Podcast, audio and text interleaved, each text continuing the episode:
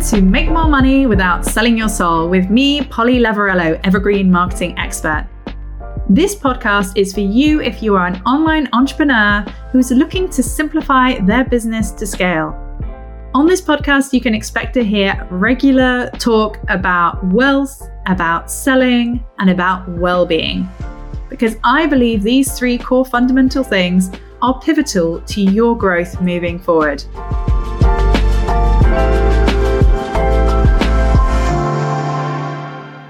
Hello, my lovely, and welcome to Make More Money Without Selling Your Soul. I am Polly Lavarello, Evergreen Marketing Expert and Growth Strategist. And today we're talking about how to become fully booked with your one to one services. Now, I've been reflecting on this as I looked at my notes for what I wanted to share with you today. And I initially was approaching this from a viewpoint of if you are starting out, this is what, like when I go back and look at what has worked best for me, because my growth in online business has been pretty i don't know if stratospheric is slightly perhaps hyperbolic but um it did happen very quickly to give you some context in 2019 i was a contractor. I was i was you know doing kind of various kind of contracts for various marketing companies um, and that was off the back of years of marketing experience previously before i became a mum. But as a single mum my way of getting by was being topped up by universal credit and doing various contracts until i had the moment of inspiration where i recognized it was time to start promoting myself as a business, creating my own packages, and inviting people in to work with me. So in 2019, I was averaging maybe, I mean, basically, I earned so little, I didn't have to pay any tax. So I'm guessing that was under 12 grand in a year.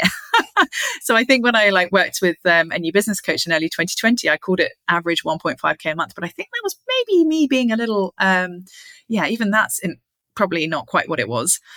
And by the end of 2020, I'd had to register as a limited company. Um, so my first year, I think I made somewhere around 88K or something. So that was a huge jump up, as you can imagine. That's like quadruple, more than quadruple, in fact, significantly more than what I was. Sorry, that's terrible maths.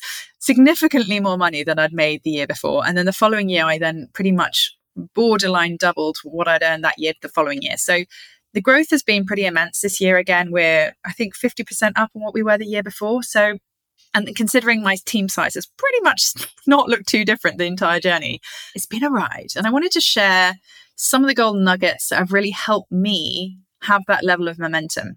Now, it's important to caveat this with the fact that, you know, I'm not coming in here with fresh knowledge and you know a kind of lack of experience around what it was i was supporting people with um, which you know i appreciate for some people who are new in online business they perhaps have only just done a coaching certification. They don't have much lived experience of what it is they're supporting people with. And i think it's important to kind of mention that that that does impact people's confidence when it comes to selling. That does sometimes I wouldn't say slow down the growth. It really depends on your mindset. I find those with really resilient mindsets can still still actually soar very rapidly as long as they have real conviction behind what it is they're selling. But for me, I could, you know, when people had sales calls with me, they knew I knew what I was talking about because I was coming to the table with a lot of experience to, to support them with. So that definitely helped me a lot. So I think, and, and the other thing I guess is to say is that we should never too closely compare our journey to somebody else's because like i say that's one privilege i had.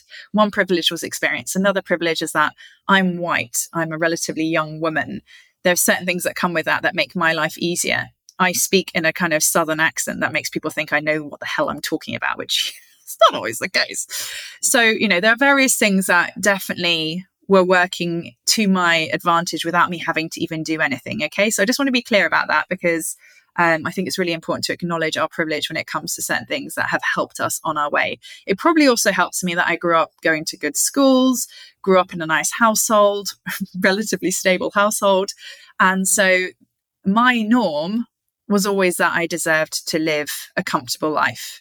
Um, which at some point I will do a podcast about this alone because I think this plays a huge, huge fact. Like this is a huge factor as to what people believe they are worthy of is what they have already experienced. And if they've never experienced a life that feels comfortable, where they're able to take holidays, wear nice clothes, then I think it's much harder for people to kind of reach out towards those things and uh, and really believe it's possible for them. So I was very you know lucky that for me that was where the balance is in my life, right? And so I was where even when my life wasn't reflecting that, I was always moving back towards it. So there we go. That's, that's a little mindset, privilege, whatever piece.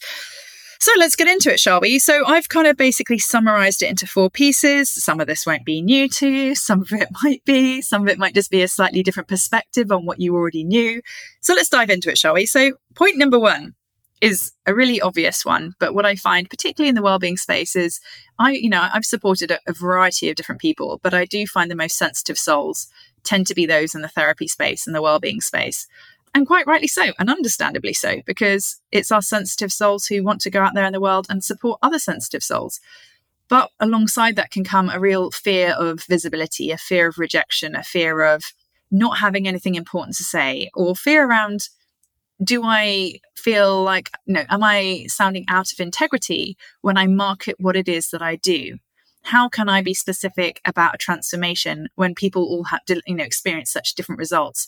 How can I be clear on a framework when it, when I really break it down, it sounds just like every other person in my space? So I've, I've heard it all. I've seen it all. Um, but ultimately, there's no getting around the fact that at some point, and earlier, the sooner the better, in your journey, you need to find a way that you feel comfortable with being visible. Whether that's, like I said uh, in the past, I've you know, referred to whether that's a podcast, whether that's a really well written blog that people want to actually read your words. You know, you see, I think it's really important to express that online. You'll see lots of people saying, you have to do a Reels challenge which you know i've seen so many people come off the back of those 30 days later going i am exhausted. Yes i got more engagement. Yes i got more followers. Yes i got three discovery calls but this is not sustainable. Okay? So you know there's things like that. There's people constantly peddling this is the way to be visible. But ultimately to me if i can share my experience over the last few years is similar to any habit you know, where you want to see results. You know, and I love that I see a personal trainer and I love that I'm learning the ukulele because all of these things I do outside of business are a permanent reminder to me that ultimately there's a bit of luck, a bit of natural talent, there's a bit of perseverance and patience. Um, and there's a bit of kind of recognizing that we bring where we're already at and and then need to improve upon that. And sometimes things just drop in when we're least pushing, and other times it can feel like you're pushing and pushing and nothing's coming back. So, with visibility, I highly recommend finding a way that feels good for you, a way that you can be consistent. Because, like my ukulele classes, which always have people chuckling, and like my personal training, where I am starting to see good results, and believe me, it's taken a while to get there, it's from where I've found a way that I can continuously commit to myself and be consistent. And where I'm inconsistent, that's where I struggle. If I push too hard, I burn myself out and need to rest, or I injure myself in the case of training. If I if I just want to hide away and just hope that it will materialize for me, similarly, I just see myself. I come back to the table and I'm still where I was when I last, you know, left it. So consistency is really important. I always use the word momentum. Momentum is what comes through for me. When someone is moving forward, when someone's trying things, when somebody's having conversations, when somebody's promoting an offer, even when we're not immediately seeing results, there is momentum. We can't always force what the result's going to be. We can't force how many sales are going to land through our door. But what we can know is through taking the aligned action, it's far more likely to happen than if we're not. Now, visibility is one of the first ways that someone's going to learn that you exist.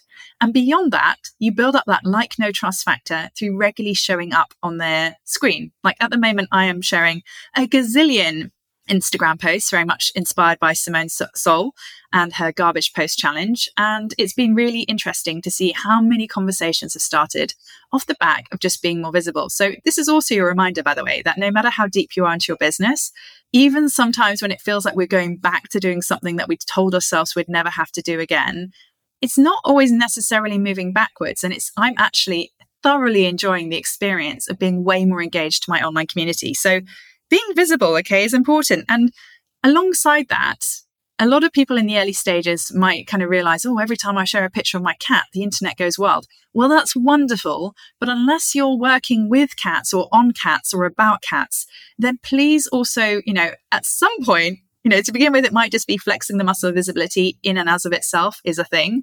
But once you've gone beyond that stage, I highly recommend that you do think about what is unique about how you support your clients and ensure that you are warming them up to those themes. So, for example, regardless of what it is I've offered across the board to all my clients, what is always a common theme is that I support people with strategy, strategy systems, and sales which very conveniently all begins with S. What's nice is that from my very first group program offer to my most recent, some of those clients who joined me in the early days are still coming to join my newer programs. And to a certain extent, that's because they know that that is the core theme that they're always going to be supported with. And sometimes it just looks a bit different. The first time I did it, it was around how to kind of set up a basic lead funnel.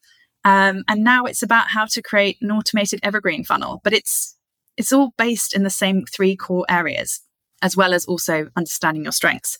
So ensure that you're not just helping people understand what you like, what you dislike, what your latest thoughts are. Ensure that you're actually wrapping them up in a way that you're warming them up to whatever it is you want to sell to them. And don't underestimate how much warming up people need. One of the things I'm regularly citing is that people on average receive 100 emails a day. Okay, so when we recognize that that's just in emails, um, you know, social media is even less effective than that. So where you may feel like you've mentioned something for the 10th time this week, they may only be seeing it for the first time. So don't assume just because you've talked about something a lot that they're seeing it a lot.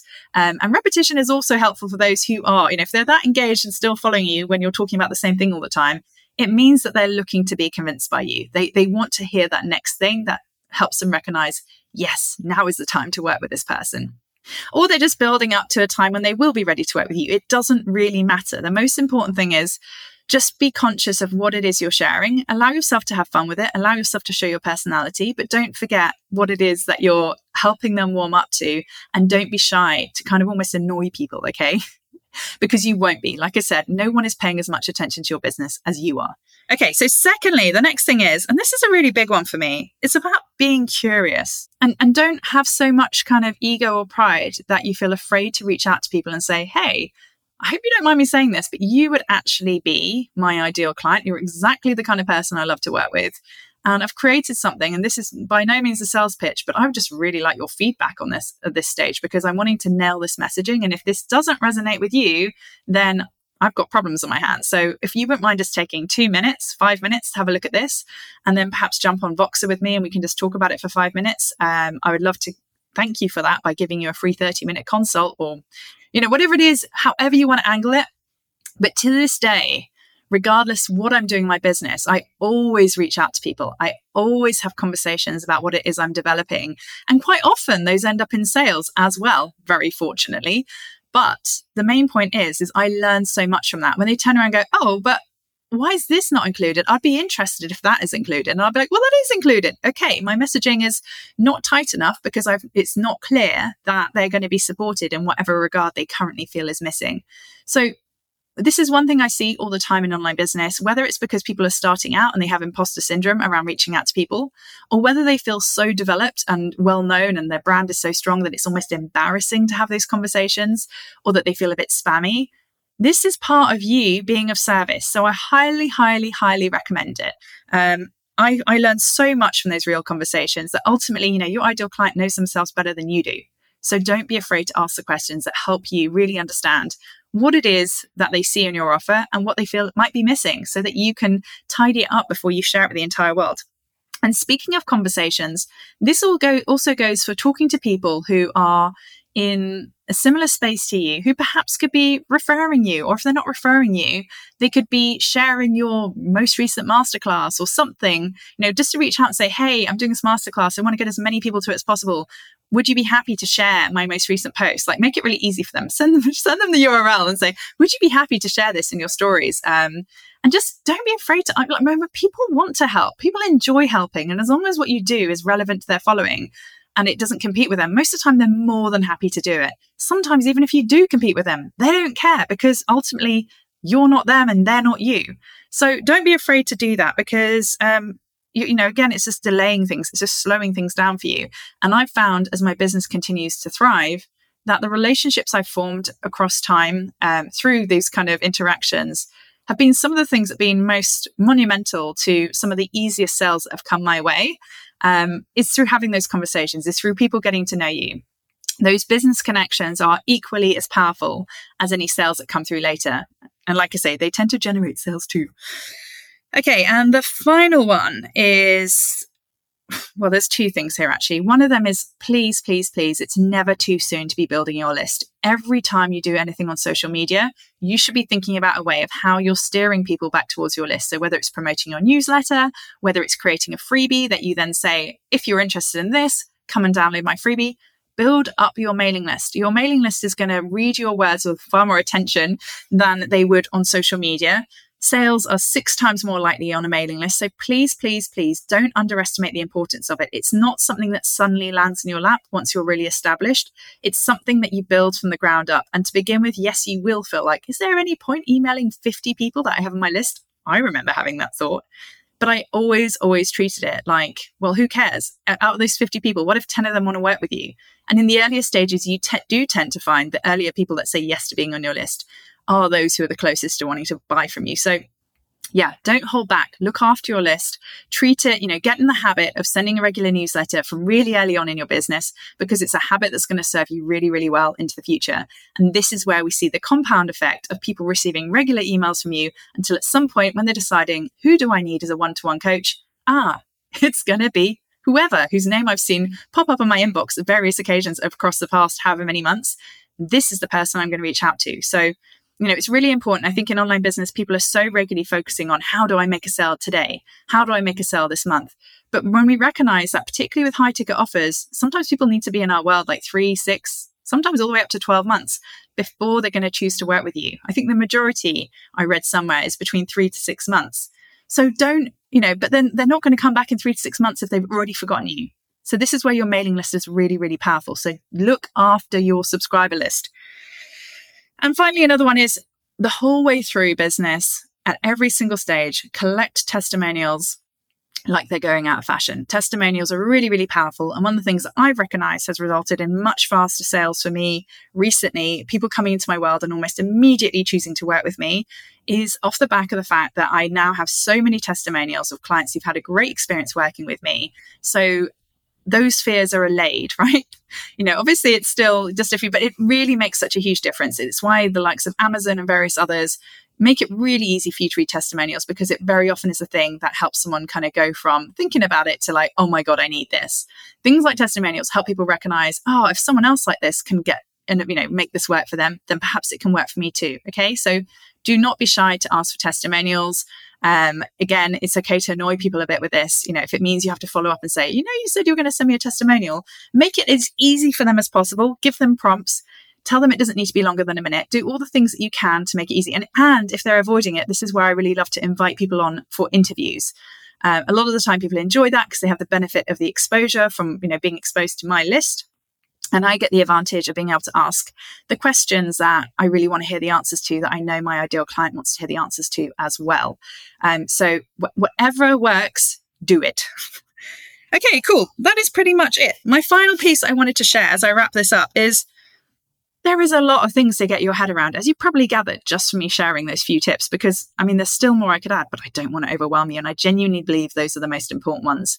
But, you know, I will not lie and say that that progress I achieved in the first year was also monumentally supported by the fact that not only did I have a business coach, but I surrounded myself by other online business owners who were on that journey too. That had a huge impact because there were certain mistakes I almost definitely would have made had I not been guided and known to avoid certain things. So what you know whether you're it may be that you are or not in a position to do it i personally spent the last of my savings not something i necessarily advocate for others to do I, I guess I don't know if I, to be honest with you, I think I was in a situation where the discomfort of staying where I was was more uncomfortable than the risk of losing my savings. So that that, that was that. Um, so, like I say, it's not something I advocate for. This is just me being transparent about my journey. Um, but it really, really, really helped. And I think having that accountability and having that sense of committing to myself, committing to making it work, and knowing that financially I wanted to make that money back. I didn't want to spend the last of my savings that was also not just for me, but helping support my two children, really meant I, I, I gave everything to it. And I'm so glad I did because here I am now. So, yeah, look for support. There's obviously free support everywhere. There's, you know, like essentially, if you've got a lot of time on your hands, there's a lot of free support you can get from things like this podcast, for example. Um, so there's a lot of free support you can get as well. So if you're not in a position to financially commit, please don't let that hold you back. There's various ways you can find incredible support online. And if you are looking for some extra free um, ways of learning about how to avoid the kind of feast or famine cycle as someone looking for regular one to one clients, I do have a free masterclass called Clients on Tap, which I shall link to below, which you can go check out, where I also kind of go more in depth on how to consistently attract clients into your world. There's a bit of a system there, there's a framework there that you can implement into your business. Okay, so I recommend you go check that out. And next week, I'm going to be coming back talking about the three mindset tips for scaling your business. Thanks for joining me today. I'll be in yours again very, very soon.